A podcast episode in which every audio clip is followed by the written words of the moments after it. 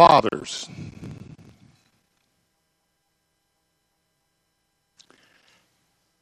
I really believe that the two hardest jobs that a man can ever embrace is being a husband and a father. I don't know what your vocation is. I don't know what your job is. But if you take seriously the role of being a father and being a husband, you're going to face more challenges than you ever would in a vocation.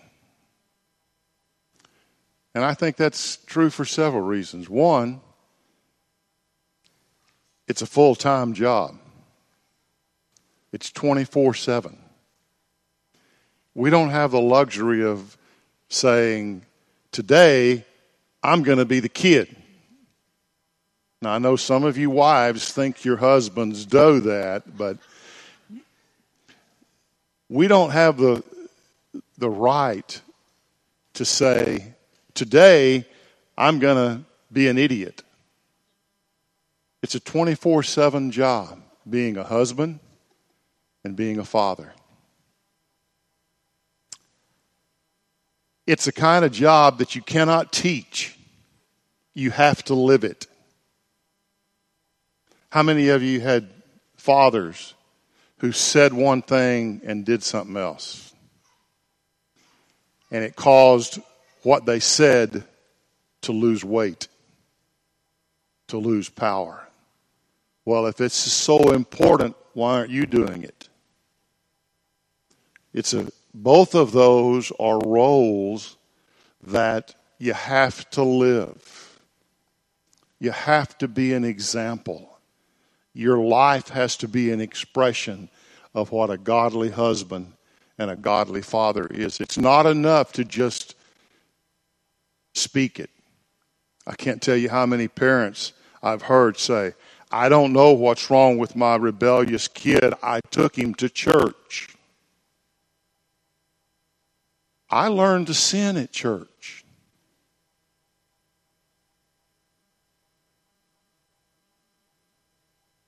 It's a role. It's a life.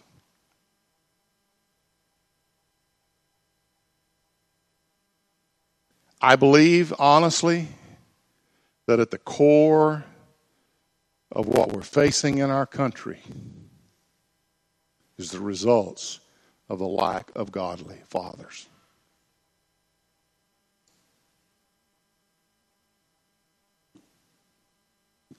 You see, there was a time where it was father knows best.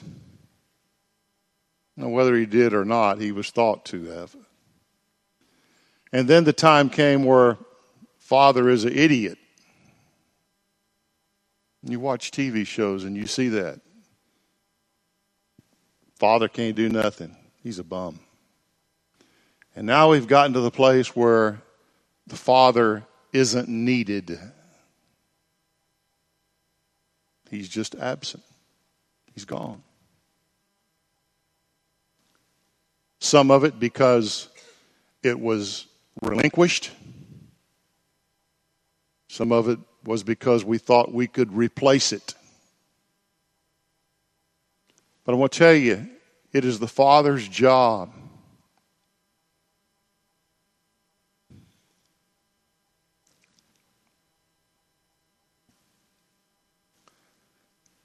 to stand at the door.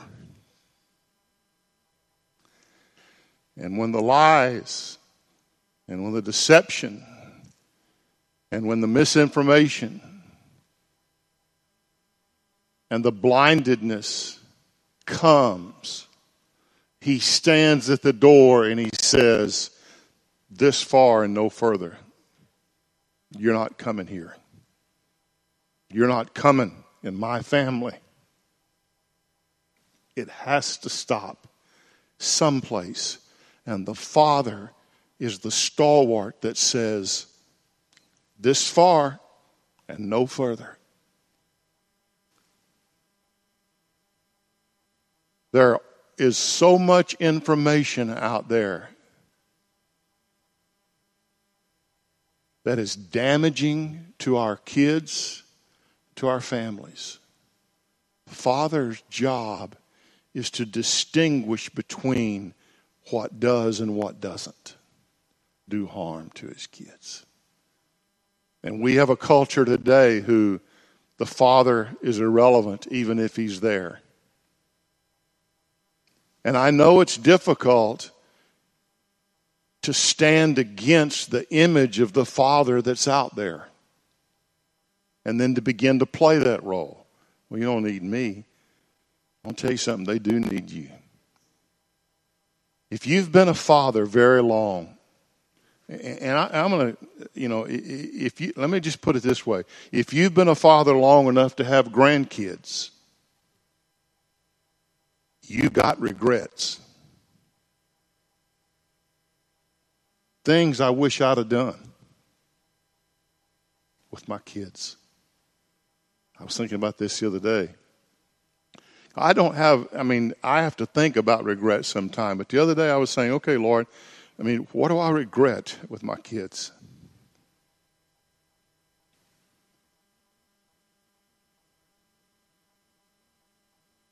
This is weird. I said, I regret not taking them fishing more than I did. Setting up a common bonding arena. Do I look like I could do Pretty Pony? Do I look like I could do Strawberry Shortcake? But I regret not giving more effort to set up a commonality in our relationships. And I have good relationships, I think, with my daughters. We get along really well. But if you live long enough, you're going to see regrets, things you wish you'd have done. And I want to say to you younger fathers, don't set yourself up for regrets. I know you're not going to be perfect. I know you're not going to get it right every single time. But just the mere fact that you understand how needed you are in your role and how important it is to embrace that role will go a long way towards living in that role in a godly manner. And not just dismissing it. And wives, honoring the father, respecting the father, displaying to your kids how important this man is to your family will go a long way in turning their heart when the father doesn't do what they want him to do, but he does what needs to be done. When the mother says, who is he? He's the father. He ain't God, but he's the father. Respect him, honor him before your kids, in front of your kids. There's nothing as a couple you can do that'll be more important to your kids than to show your love and respect for each other. That gives a sense of security in their home. It gives a sense of peace in their home. It gives a sense of confidence in their life. I heard someone say the other day, if you continue to criticize your child, that child will not come to hate you. They will come to hate themselves. And that's absolutely true. If you think they're worthless, they must be worthless. If you think they're stupid, they must be stupid. If you think they're not important, then they must not be important. Be that example to them now. There are older fathers here who have availed themselves to younger fathers. Not to say so much, do it exactly like I did. Sometimes to say, don't do it like I did. Here's what I learned from it. Open yourself up to that. It's the hardest job Husband and father is the hardest two jobs you'll ever embrace in your life. This is the day we honor fathers, technically. And I can preach on one finger the number of Father's Day sermons that I've preached. This is it.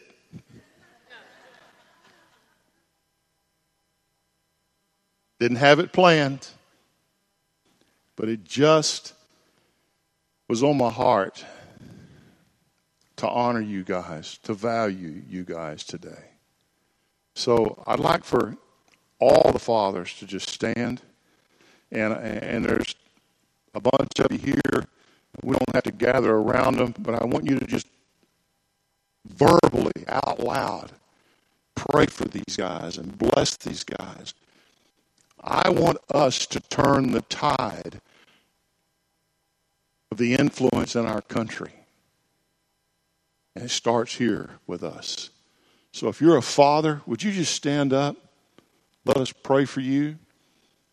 And if you just pray out loud, all right? Just bless them out loud, and then I'll pray. Father, what a wonderful idea you had to put someone on earth to be an expression of your heart towards us.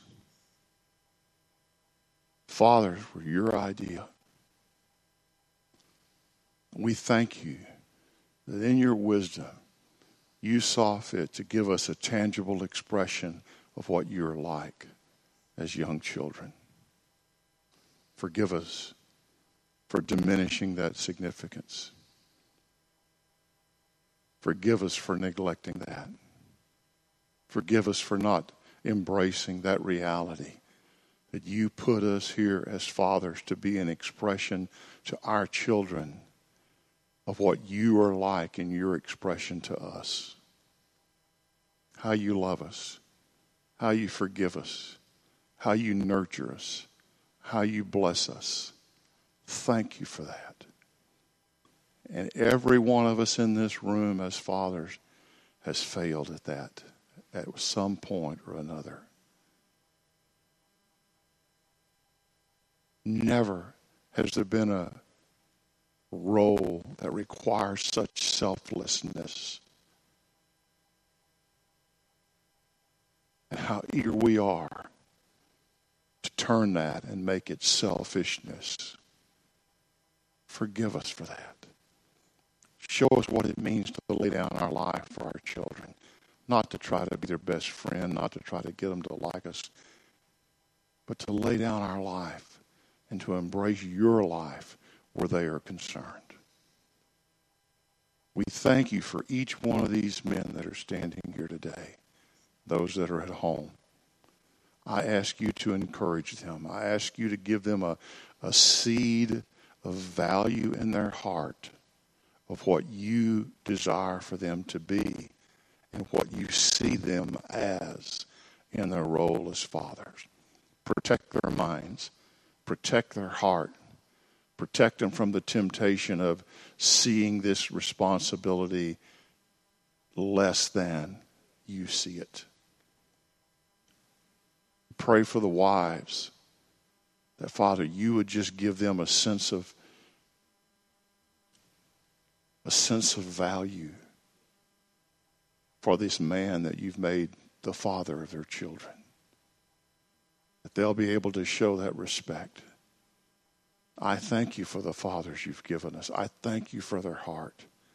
And I pray you would just encourage them and bless them. Reveal your love to them and your care for them. And we praise you for being so good to us. In Jesus' name, amen.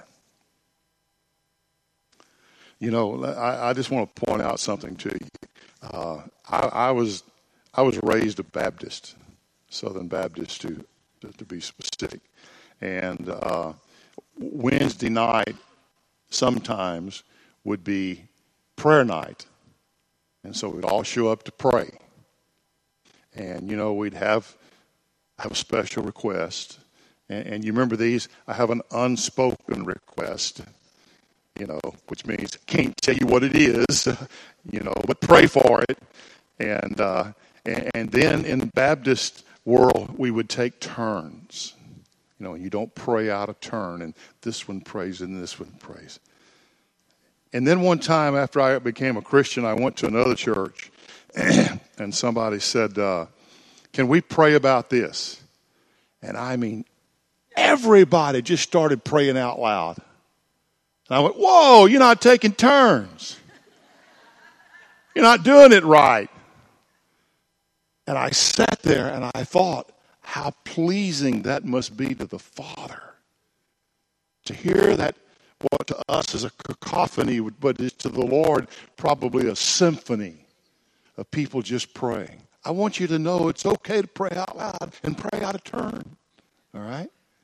And so when we do something like that, we need, we give an opportunity to pray. Just pray, let it rip. Don't wait for your turn, It just pray. God will sort it out. Okay, he doesn't have to go in linear. He can take it all at once. And I think the Father just, Corrie Ten Boom was at a Billy Graham crusade one night. And, of course, she had George Beverly Shea and, I think Ethel Waters maybe was another one who would sing. And then they had congregation, and Corrie Ten Boom leaned over to somebody, and she said, it's always best when the people sing. I thought, boy, that's cool. It's always best when the people sing. And I think the Father says, it's always best when the people pray, when everybody just prays before the Father.